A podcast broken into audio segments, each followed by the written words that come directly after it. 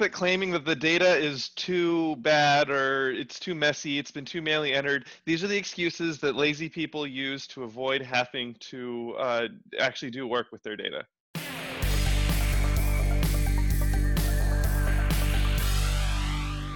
Hello and welcome to this edition of the Black Line Podcast. Mike, I think this is the first time ever for the Black Line. We don't have one guest, we have two guests. Uh, it's, yeah, I, I, am definitely excited.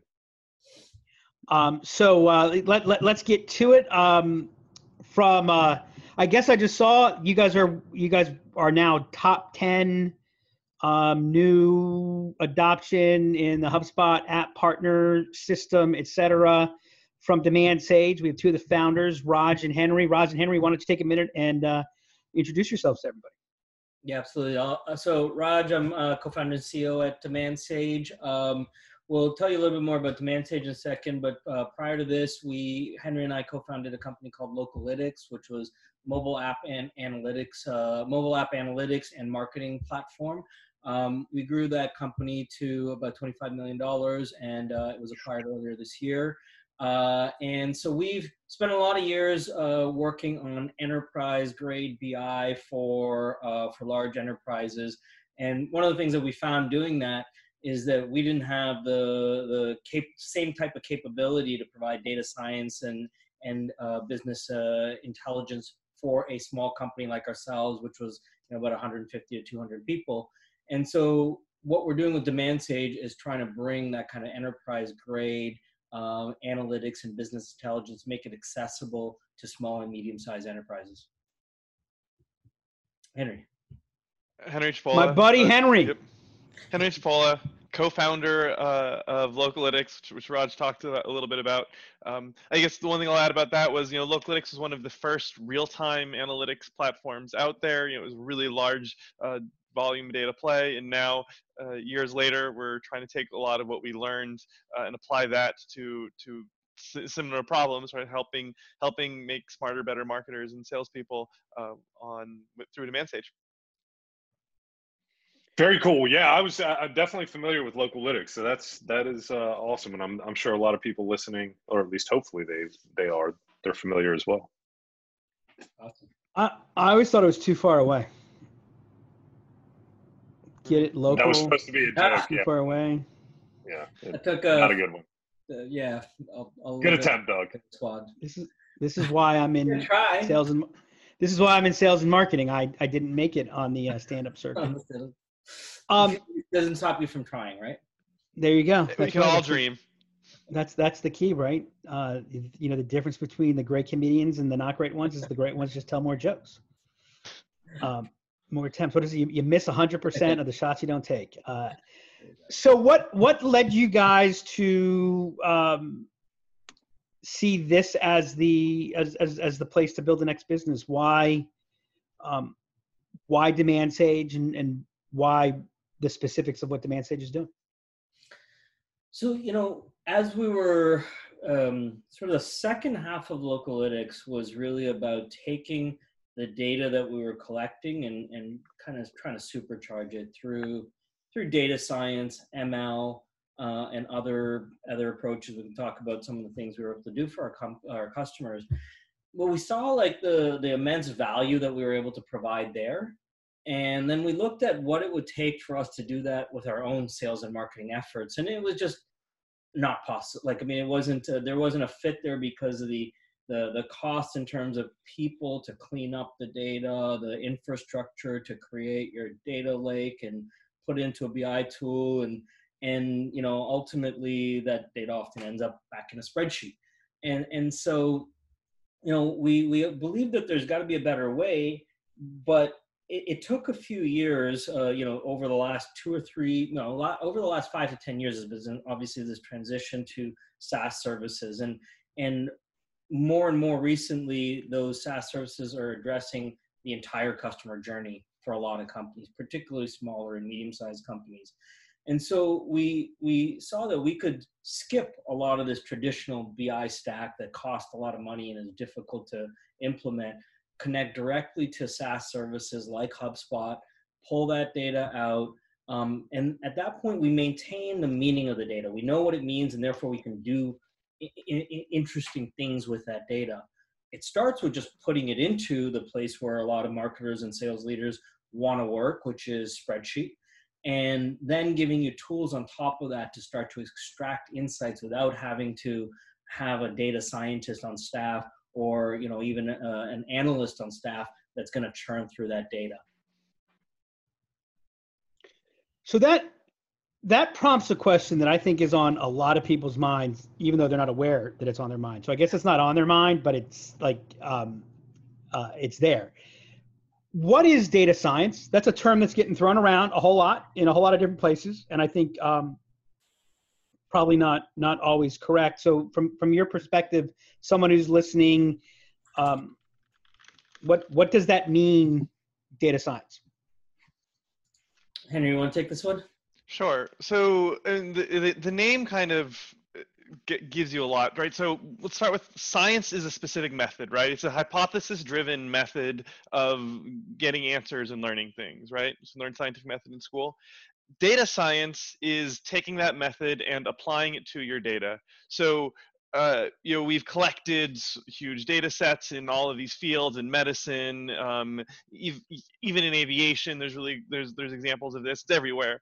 And so data science is taking that aviation data set and saying uh, why do airplanes crash? Which ones are crashing? What are the factors involved? How can we get ahead of that? Um, and this can apply to anything and so when we talk about it in in our little little bubble of, of sales and marketing data science is using all of that existing data of which everybody has. They have more than they think, and they have higher quality than they think. You often, um, and divining answers about what's working and what's not, what we should do more of, what we should do less of.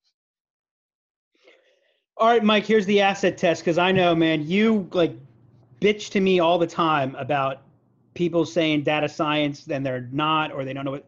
How, how did that definition stand up to to your uh, to your seal? My Does that get your seal approval? That's, it, it's spot on, and I, I love the example you use of the airline industry. And and and you know, I, I agree. We're we're all swimming in data, and you know, trying to to to to find insights in there, have hypotheses um, that we can uh, that we can extrapolate value from is uh, is is huge. Where I find like the biggest disconnects are in the definition of things like AI, right? Like that's where Yes. a lot of bullshit, right? So uh, a lot of what you need to do doesn't even require ML, right? Like just statistics gets you a large part of the way there. And for a lot of the people talking about AI, it, it, it's really just statistics, either that they're doing or that they that they need. And and over time, you can push that further, and you can do more as your data sets get bigger and more complex. And you need to go beyond statistics, but um, AI is an overused word, certainly. But Raj, adding Absolutely. dot statistics to the end of your startup name isn't anywhere near as sexy. Fair enough. You're not going to Demand sage dot statistics. I just want to know what your Weissman score is. Um, they they most they didn't watch Silicon Valley. They found I- that I- it hit too close to home. Right. Mike, so- Second. I'm still trying to uh, forget about uh, Silicon Yeah, the- Valley. Is it yes? the- it does the- That was that the- was our, that was still when they were talking about the quality of the compression algorithm. So that is that is before it started to get traumatic, right? That- Yeah, that- the- that was the before- layoff- Well, the show is still watchable, right? It's like the first layoff half episode Breaking hit them too hard. The layoff episode episode hit them too hard, and they they they were suffering from PTSD after that and That's right. stopped watching It it. just brought back the PTSD. Yeah. Um, so so you said something, Henry, that that uh, I, I want to dig into a little bit. You, you you mentioned that people have more data than they realize. I agree, but you said they have higher quality data than they realize, and and I actually. In my experience, I see a lot of bad data. So, so tell me more about we have better data than we think. I think that claiming that the data is too bad or it's too messy, it's been too manually entered, these are the excuses that lazy people use to avoid having to uh, actually do work with their data. Whoa! Ah, God, I All love it. data- Somebody was- finally said it. Henry, All I always thought data you were the is nice messy. one. All data is messy but it's manageable right and most of the data is coming from one source, right? We're either entering it into HubSpot, we're entering it into Salesforce, we're getting it from Google Analytics, we're getting it from from a, a certain vendor. So it has a certain form and function. There are holes in it, there are gaps, but most of it is either predictable or we can we can set rules on how to clean it up uh, we can look, look we can look for anomalies in it. Um, there is a whole industry of startups that exist to simplify the cleaning up of data. it, it is not worth uh, saying, "Oh, the, the sales reps enter bad data, so we're not going to use it to do analysis." Right? Yeah. Okay. So I, I, I would I would add one thing. You know, and Henry, I think that's that's a pretty awesome. Uh, I mean, we could probably go on and on about what you just said. I mean, one thing is there's a lot of machine generated data out there Mhm. in the sales and marketing world. That data is probably the cleanest of them all. But like Henry said, you know, what do you what do you mean by machine generated data? I, I don't know what you mean. I'm sure a lot of people, other people, don't know what you mean. it's it, it's data that is not doesn't require a human to input. Okay. Such as like an open, a click, a website visit. You know, now there there is holes in that data as well that you need to look at anomalies and things like that. Is this a you know is this a bot hitting my website? You know those types of things.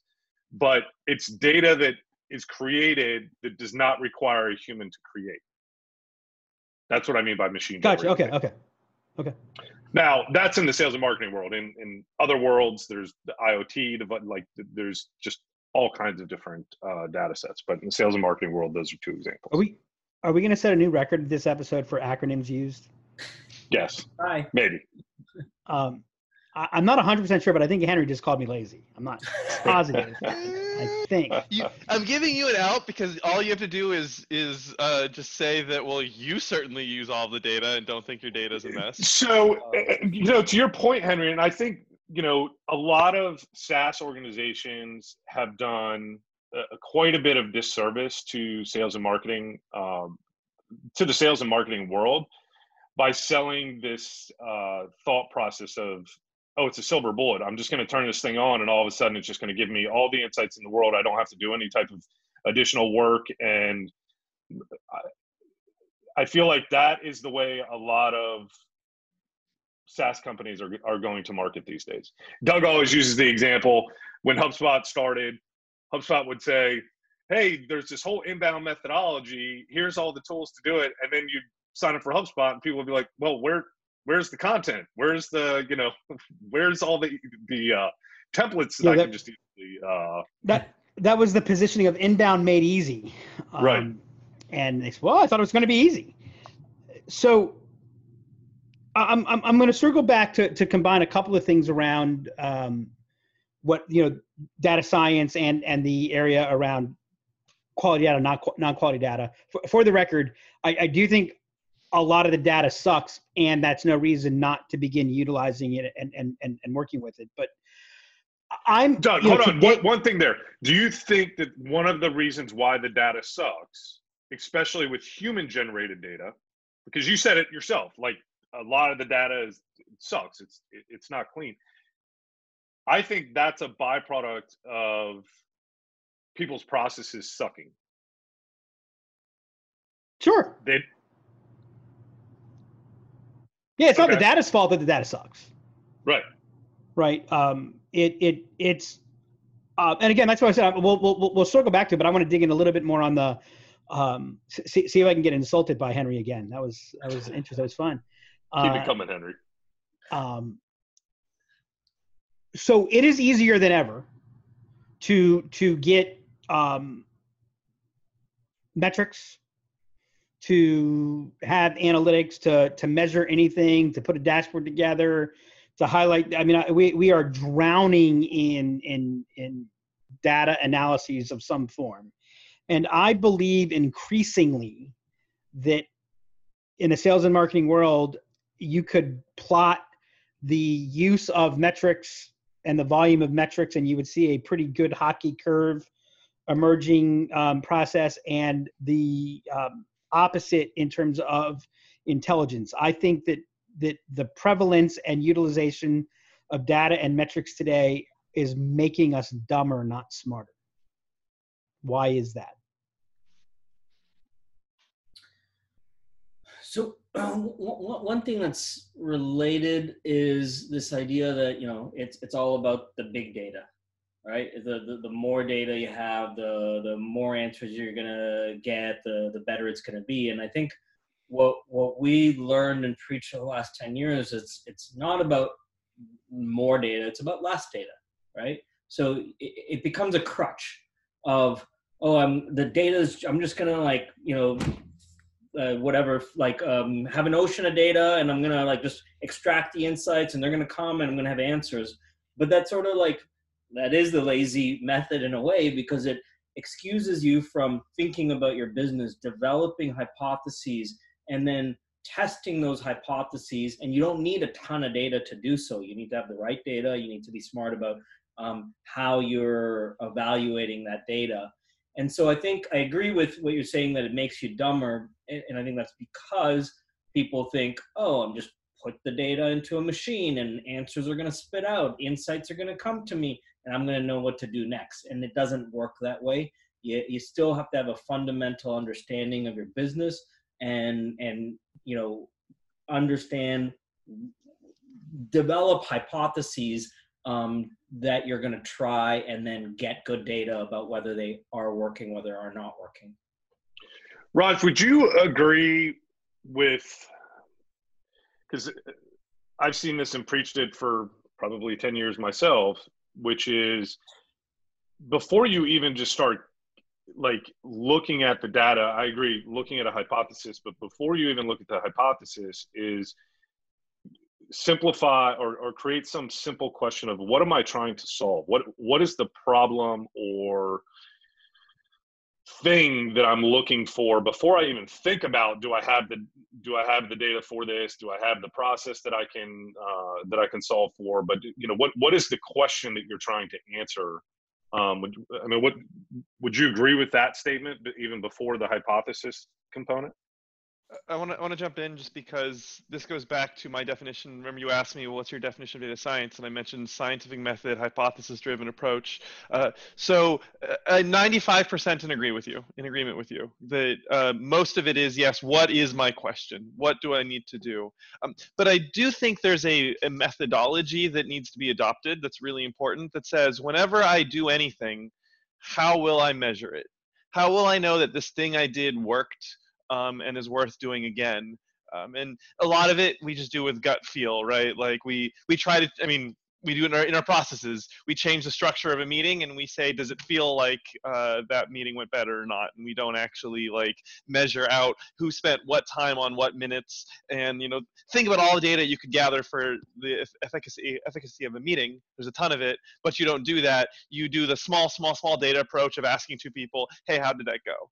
Um, so I think that 95% of the time we're using data to, like you said, answer specific questions, answer hypotheses, etc. But I also think you need to have a, a, general methodology for how you measure everything, and it's often using small data, like Raj said.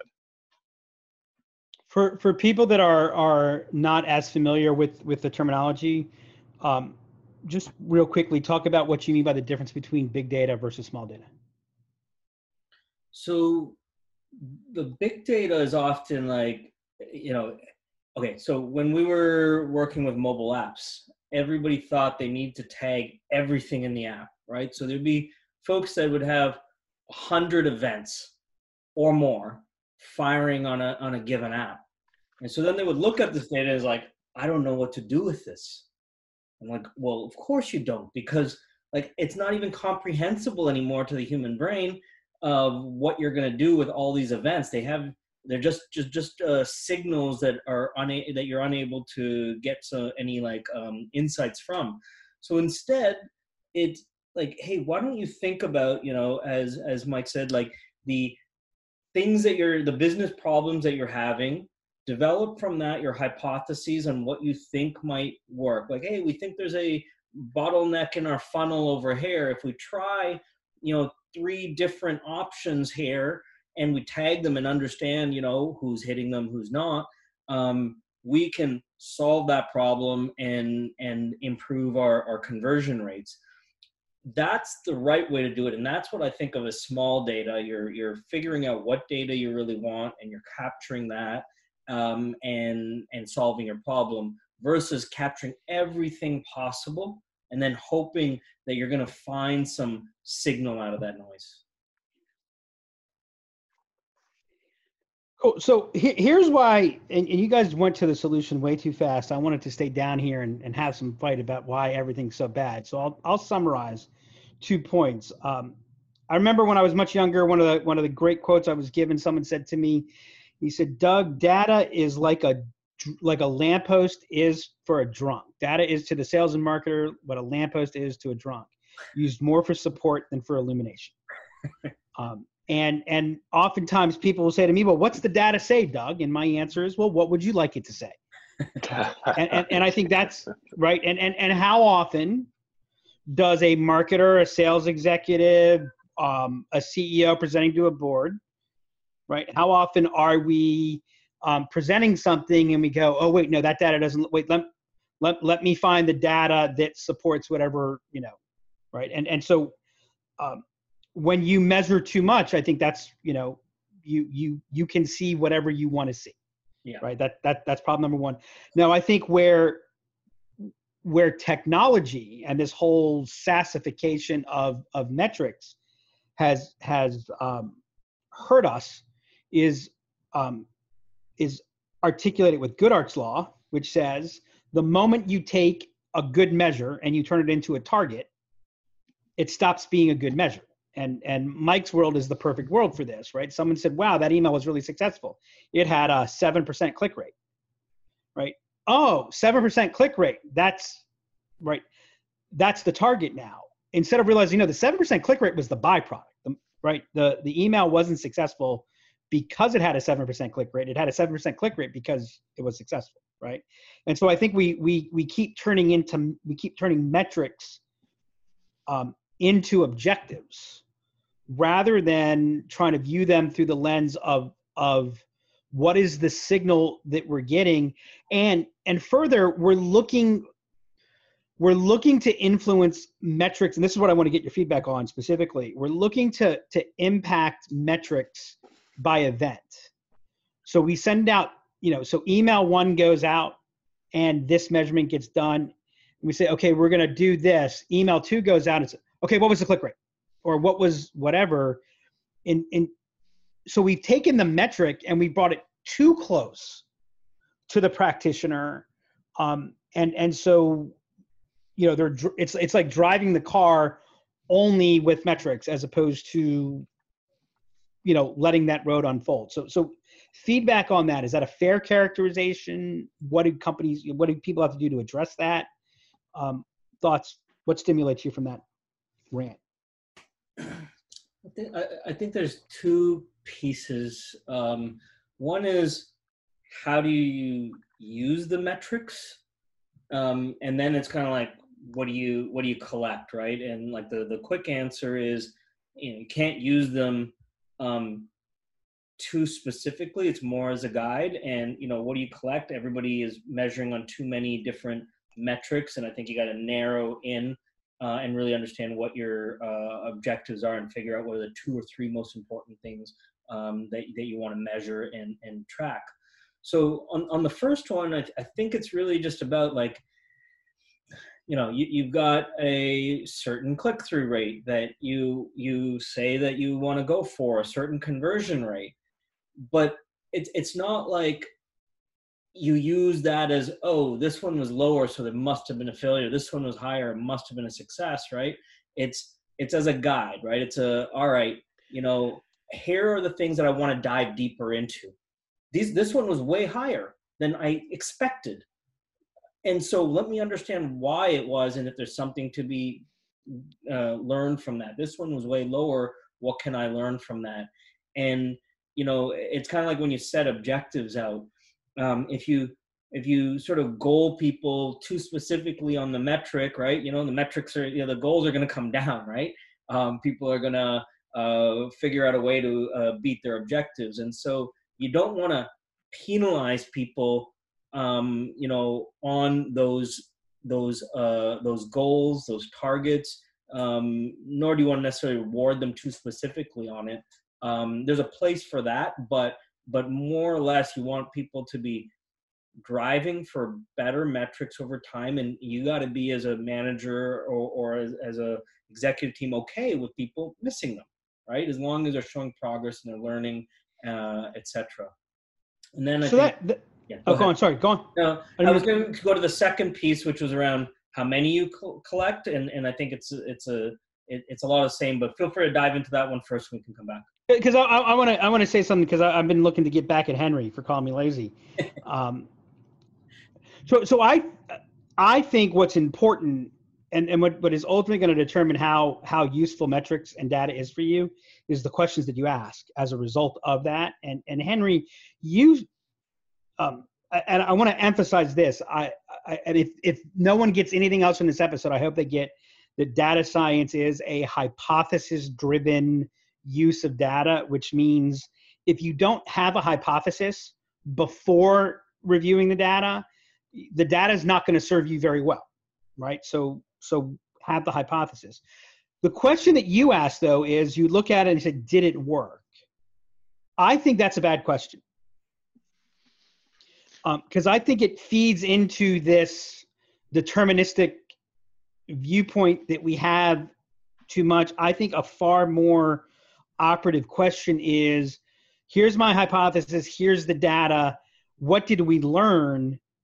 Which more naturally feeds that next hypothesis. And, and Raj, that would cut, come back to it's not about did we hit it or not. So that, that success or failure, it's did we learn and is it generating more velocity as opposed to did it work? So, so Henry, I think did it work is a bad question.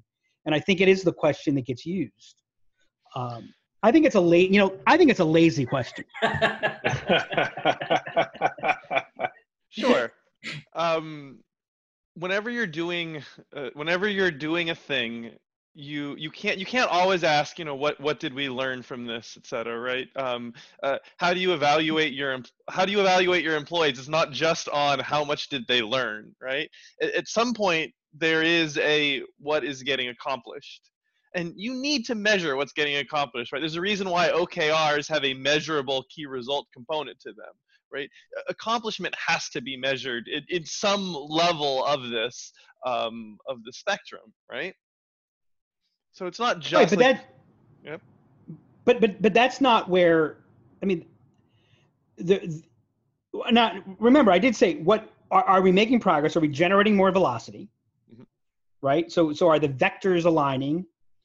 Um, what's your what's your vector, Victor? doesn't, doesn't that mean though that everything we do we're going back to that velocity to see if it's getting faster which is a version of is it working did this thing we do make velocity go up is another way of saying did this thing we do work Right, but but then that feeds into that that um, that that feeds into the idea that that the failure of it was bad, and so you can't not you can't take that mindset and not violate the component that that Raj just talked about.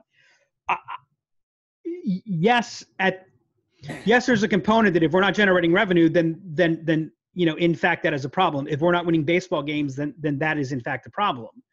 The, the the difficulty is that that you've got the metrics that are really easy to measure that have nothing to do with anything right? And then you have the measurements that that are are byproducts of um, like the worst thing a business can do is make the objective profit because profit is a byproduct. It's not an objective um, and and the- so you need to find that middle place that, that begins to get you closer and closer to causation I think the the nuance is that it's not the only question.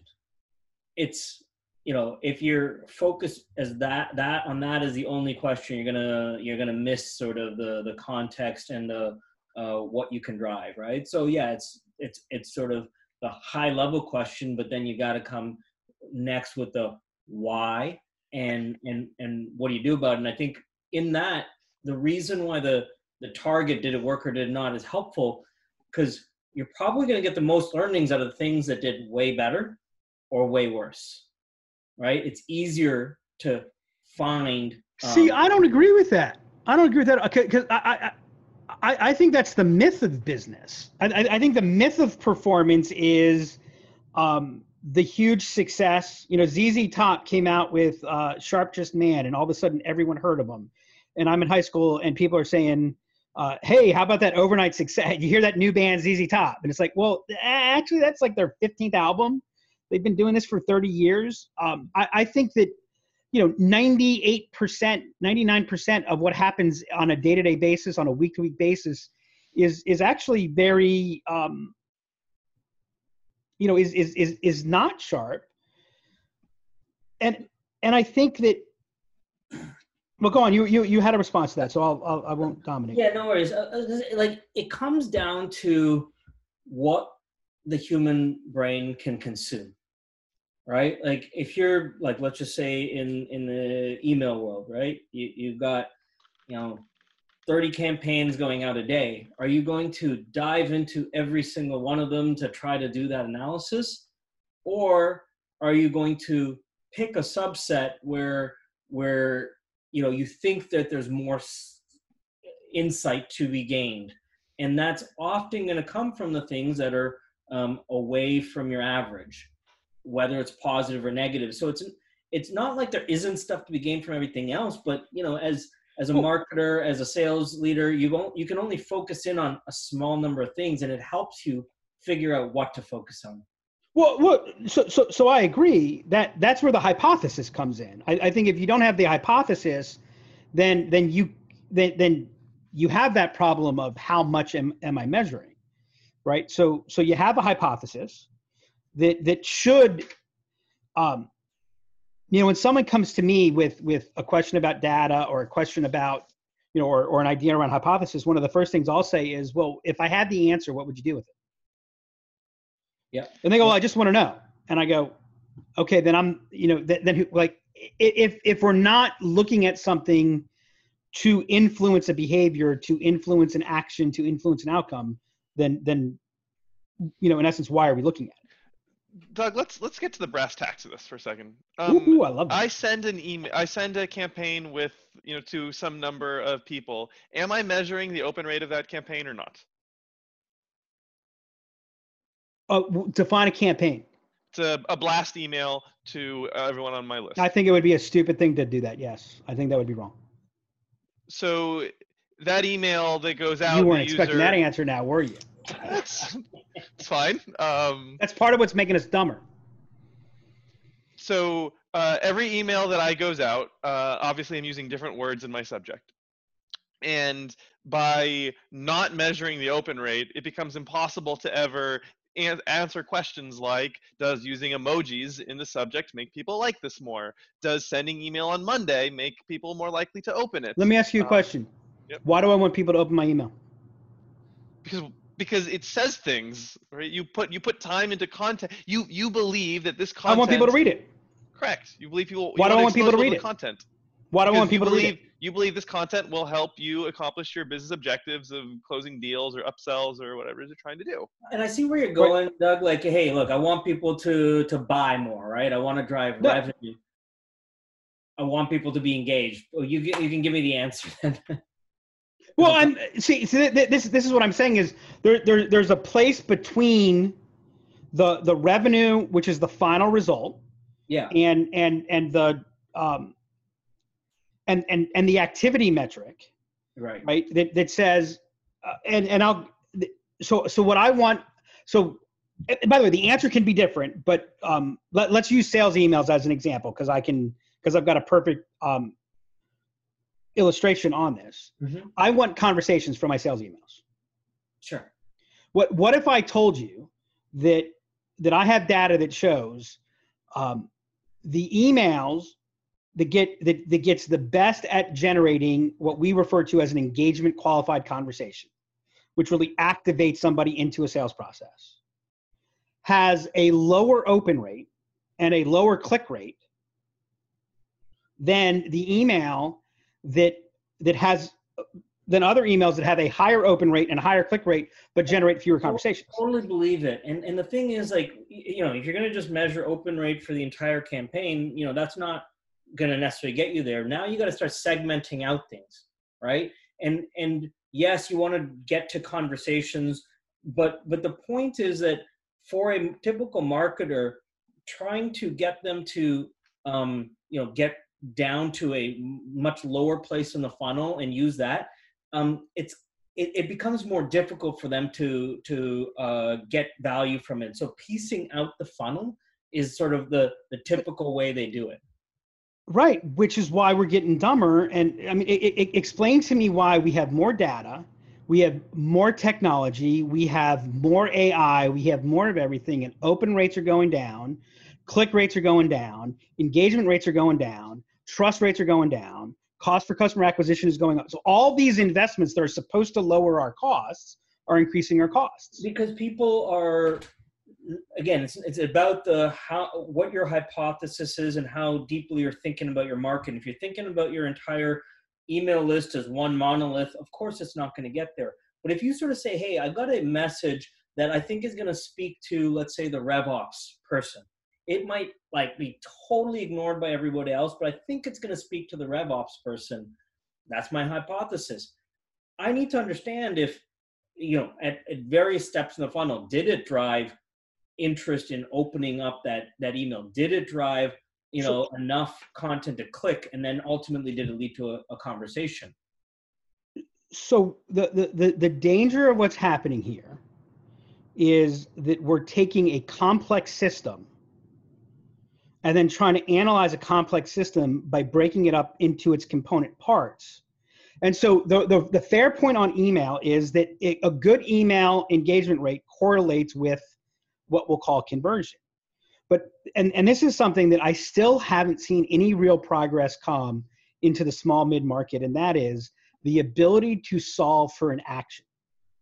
Right, we're we've got tons of data in our system, and the Oakland A's in the 2000s said we want to solve for runs.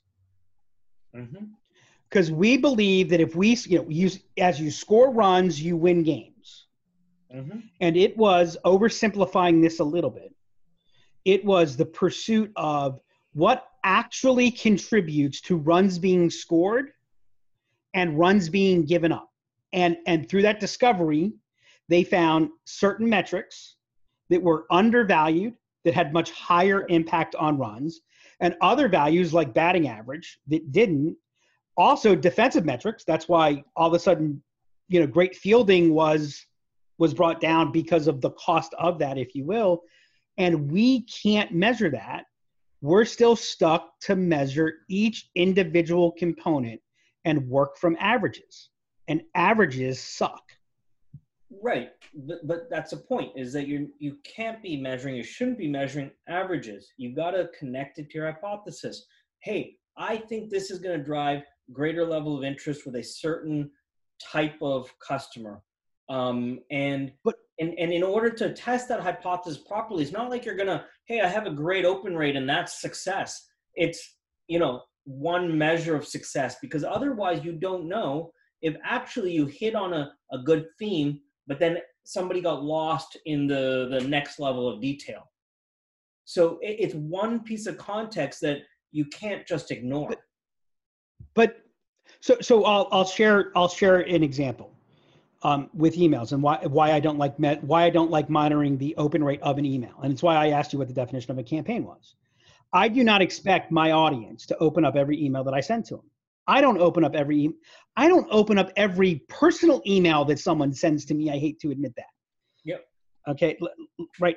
So so what is the purpose of my top of funnel email? Well, over a 90 day period of time, I want people to engage with my email. I don't view I don't I don't view the eight emails I send in a quarter as eight individual emails. I view them as, as with other things that are happening. So so a my question about email, if I want to know open and click rate, is what percentage of people that received an email opened an email in this quarter?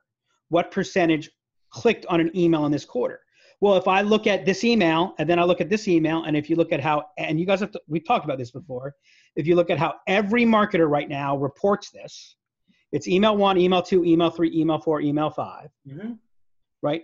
And no one's, and, and by, gone. So, so this is leading into the, the second part, right? Kind of focused on the first part. The second part is that you ca- we're calculating too many metrics, right? And you got to think about what are the one or two, maybe three metrics that actually drive success for an individual, for a team, for the company.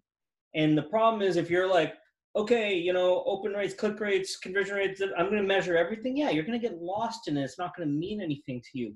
But if you go through and you say, you know what, what our primary focus, because we think it's going to drive the most conversation, is the number of emails a quarter, not the number of emails a quarter, just number of eh, eh, people engaged per quarter as an example metric, right? You've got to think about it that, you know, that's just really a, um, one sample.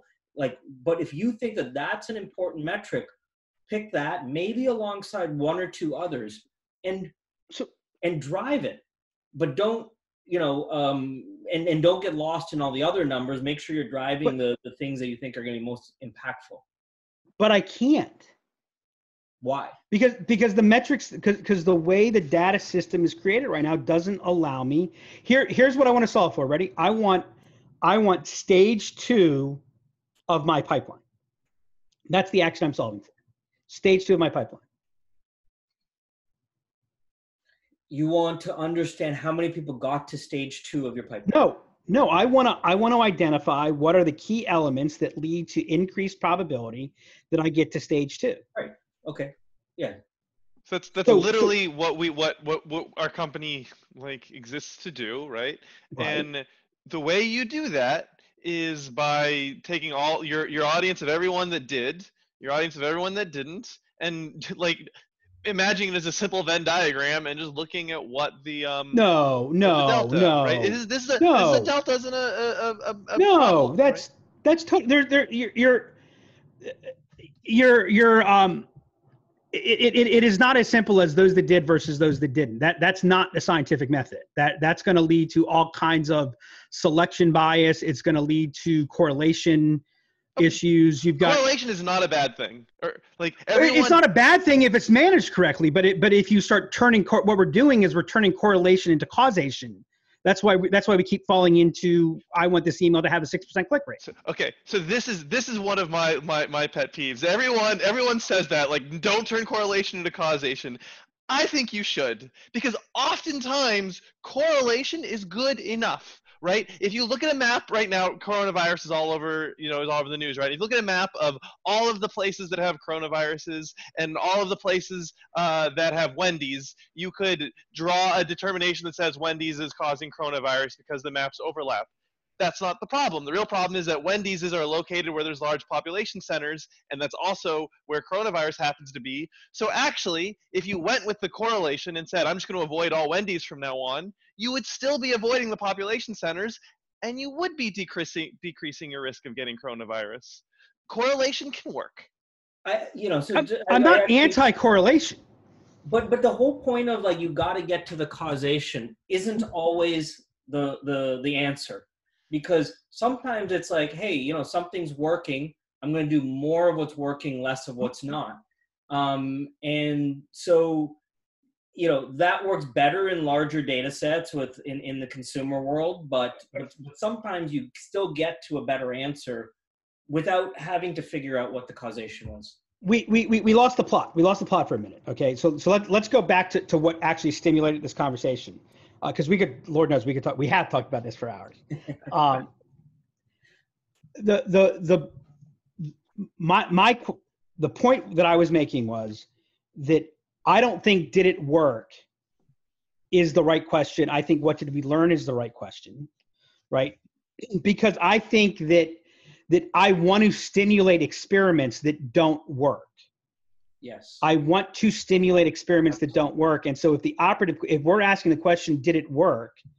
That that creates a yes, it worked is good, no, it didn't work is bad. Whereas what did we learn? So I'm solving for second stage in my pipeline, right? At, oversimplifying this. So I run, um, and, and the specific experiment that, that I'm referring to with sales emails was everyone tells me my emails are too long. Everyone tells me they are. And you know what? If you're not interested in the subject, they are absolutely too too long. If it doesn't matter to you right now, they are absolutely too long, too long. And so the emails that I wrote to to a sales VP that I brought on who had come from, you know, and and he wanted to challenge me. So we, you know, so he sent out his his traditional short message. It had a higher open rate. It had a higher click rate. He even set more first conversations with it. And, and the difficulty is with the way that 98, 99% of companies right now measure this right there. It, hey, there you go. Higher open rate, higher click rate, higher, right? I brought fewer clicks. I brought fewer conversations. SDRs had fewer conversations connected to the emails. Oh my God, that's horrible. Except that suddenly, you know, when it came down to the operative piece, oh wait a second, the, the number of times where we just we just adjusted a um, a paid campaign for a client, cost per click higher, cost per lead higher, cost per marketing qualified lead higher, cost per second stage of pipeline half. I, I think we're saying the same thing. I know we are. Think, yeah, I know we agree. Right, but the only nuance I think is, do you even bother measuring other things um, that that lead you there? For example, in this case, open rate. And I think what we're saying is, it's a measure there because it it may or may not help you uh, answer your hypothesis. It's A piece of the hypothesis. It's not the entirety of it, but it's a piece of the uh, the answer. So having that information, I think, makes sense. If you look at it on its own, it's bullshit, right? And but it's it's like more like a secondary metric. Okay, did I get more conversations? Did I get more people to stage I, two? Why and with who? So with so who is is important too. I, I want to be careful that we don't get sucked down the the the um, the vacuum of, of specific metrics. The, the the question you know, going back to the question that, that I um, badly want to dig into is the if if we if we have the objective of X and we run hypotheses, so yeah, we're measuring X because that's the action that we're solving for, and and jobs are dependent on on on achieving X. Is is the science of data not better off with the operative question being what did we learn here to take away the the the, the success or failure of hypothesis? Because in science a failed hypothesis is considered every bit as valuable as a um, as a successful hypothesis because otherwise you would only create a hypothesis that already had a really high degree of, of being true. And and how i mean we wouldn't have post-it notes if 3M wasn't happy with failures. Yeah, I mean, look, our motto early days of Localytics uh, was do more wrong, right? You got you got to do the things that are are likely to fail, and and to the point, you can't penalize people for them because then they're not going to take those chances, and that's why you can't manage and and like you know penalize people, like bonus people based on these kinds of metrics. These are you know guides of where you want to go but you're not going to uh, you know fire somebody or or or whatever or or promote them based on that. It's based on what you're learning and whether uh, you're putting those learnings back into the machine to drive uh, overall goals. So all right mike get us out of this vortex. Where because we We've literally talked for hours no, on this. No, I'm I'm enjoying the the conversation. It, it, goes back to something that Doug and I have talked about, you know, a hundred times both on this podcast as well as personally, which is, you know, I remember an old mentor of mine said to me, Mike, never, ever, ever be the first sales guy at an enterprise tech company. And I was like, why, man? Then I get the most equity. I get the most because you're going to be the hardest working guy you're gonna you're gonna drive the most pipeline, but it's gonna take you two years to drive that pipeline because the product wasn't ready for it. So then, therefore, you're gonna get fired, and some schmo is gonna come in and take over all of your pipeline. Is gonna look like the absolute hero, and you know the same thing can be held true with with regards to marketers. The other piece of this as well is again, I think a lot of what we're talking about comes back to the silver bullet of SaaS companies promising uh, the world with very little work, and you know, and and and that's what people want um, is is you know that silver bullet. Yeah. I think people forget to ask an important question when it comes to how they want to use data.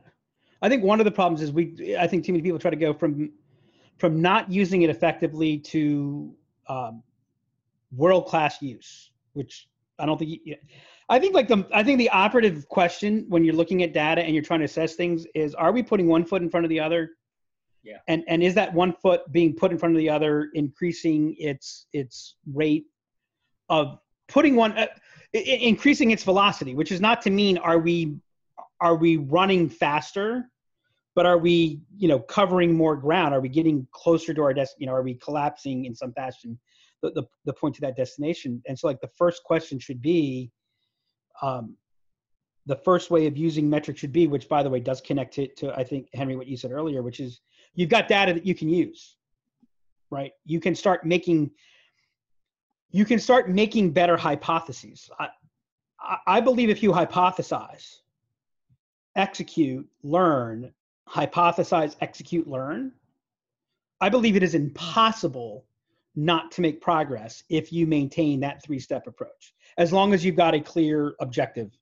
I mean, if you don't know where you're going, any road will get you there.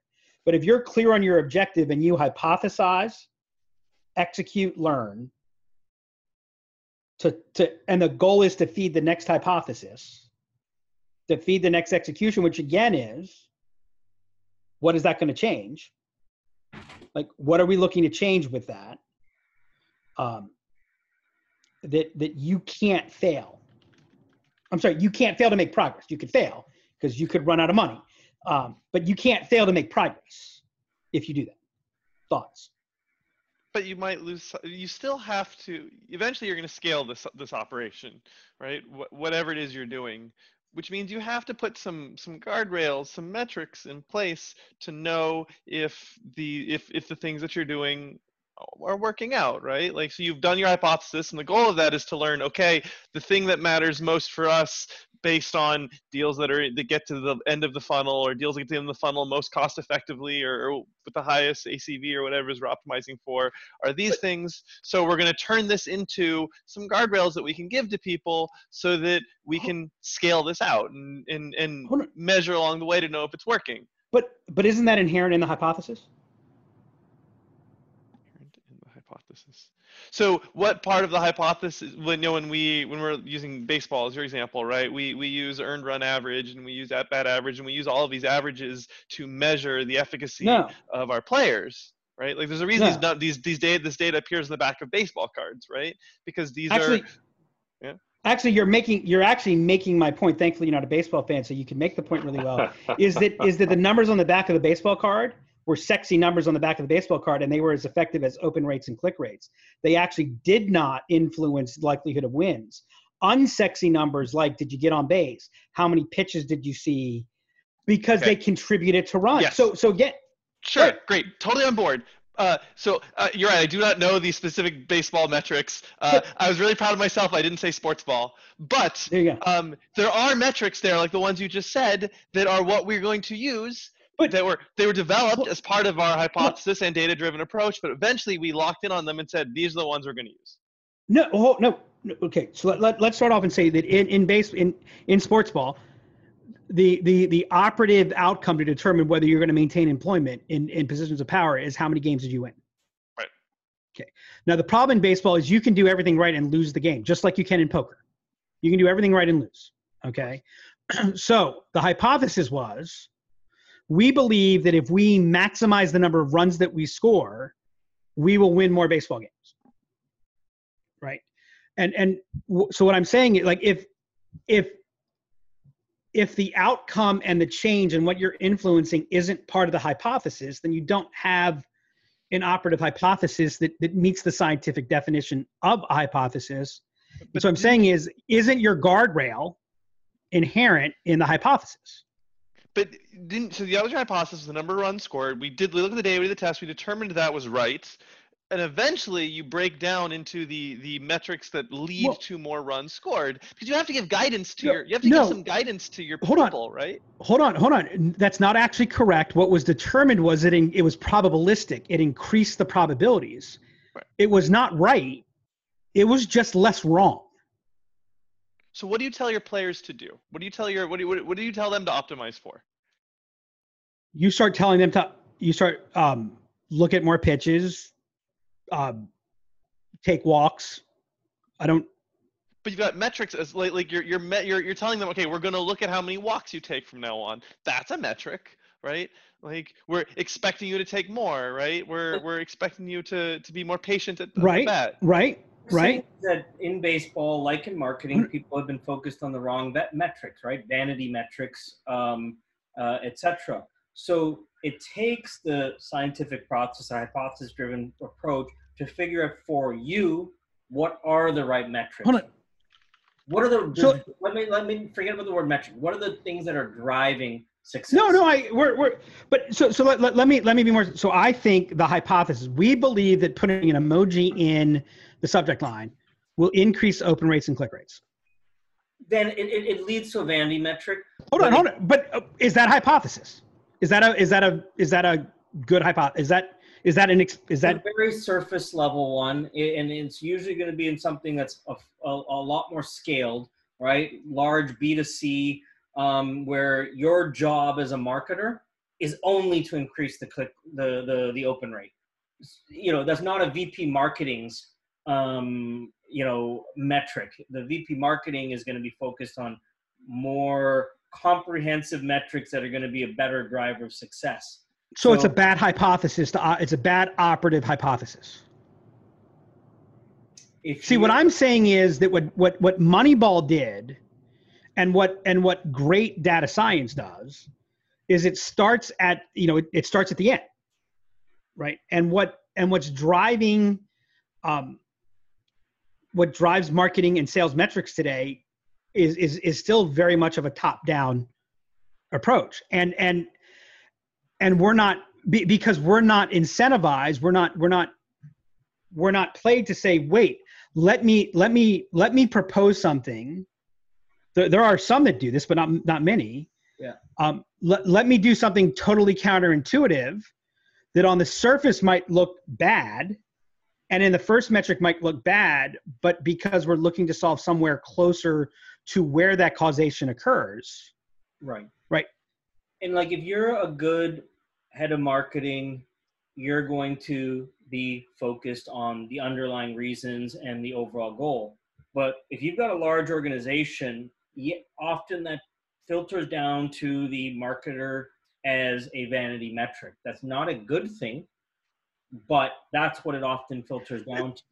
Now, ultimately, you want everybody focused on learning from these hypotheses and driving better success. And the bottoms up, I think, is like, you know, in a startup, it's going out and talking to the people that you're trying to reach and developing your hypothesis through that conversation and then testing that with a you know a wider group maybe you bought a list or maybe you've acquired a list of a of a hundred or 500 or 1000 people that fit that goal and seeing like hey is this a, an actual problem that they're oh. having that i'm getting engagement on Okay, so so circling back, so we can bring some level of closure to people that are listening. Would your your your point that that there needs to be progress? Right. Would that not would a good hypothesis should provide actually isn't a good hypothesis the guiding the most um, philosophy that you that, that you that you're talking about that needs to be there to provide Almost. guardrails? important thing like developing the a good hypothesis and then uh, but the part of being a good hypothesis is that you can actually get insight on whether it's you know affirm you can basically affirm it or, or negate it right? Like you know there's hypotheses out there that you just have no clue what to do with and that's not necessarily a good hypothesis. So i think i'm agreeing with you that that the having a good hypothesis is the fundamental core of uh, of, of progress. And, and Henry, would that give the guarding the guardrails that, that you think are important? I think that we we maybe differ in methodology in terms of how we that in order for this to to be scalable we need guardrails that are that are measurable. Um, but, But- they do everything stems from the hypothesis. That was i mean the, the first thing i said on this call was Well, no, this is all about a hypothesis driven approach. So couldn't be more on board i just think there's a, maybe maybe some nuance in, in what we do with the results of the test of the hypothesis. And, and maybe just one thing on the guardrails is like i think it's when you're giving tasks to a you know college intern right? You, you're going to have a, a greater need for guardrails right? As you're uh, you know a more experienced sales leader marketing leader you don't want to be giving them guardrails because you want them to try shit that um, you may not believe in as as the CEO, as a, as as a peer, but you got to trust their ability to try it and and learn for themselves. I mean, I can give you plenty of examples of like you know where where where we've tried stuff that like I was like this isn't gonna work, and and you know look, eighty percent of the time it actually didn't, but sometimes you find things that do, and and and you want to have that uh, ability to to find those those nuggets. You guys have been great. Tell us how does Demand Sage help? Um, let, let, let, let you let, let's let you get paid for for for the conversation here. How does how does Demand Sage help solve these issues that we're talking about today? Well, the first thing that Demand Sage does is it pulls your data, starting with HubSpot, uh, into Sheets. From there, it gives you one-click access to reports that are well formatted and allow you to get deeper insight into various parts of your sales and marketing operation. We we because we're in a flat in a spreadsheet, we provide a ton of flexibility from there for more you know you know uh, basic and advanced users where we'll allow you to have visual query builders um, or access uh, to the directly and create very customized reports that uh, hopefully give you better answers uh, and help you answer your hypotheses more quickly. So at the end of the day, it is um, the effort to uh, give a sales marketing leader, RevOps person, uh, the ability to save a ton of time and get more quickly to insights that matter.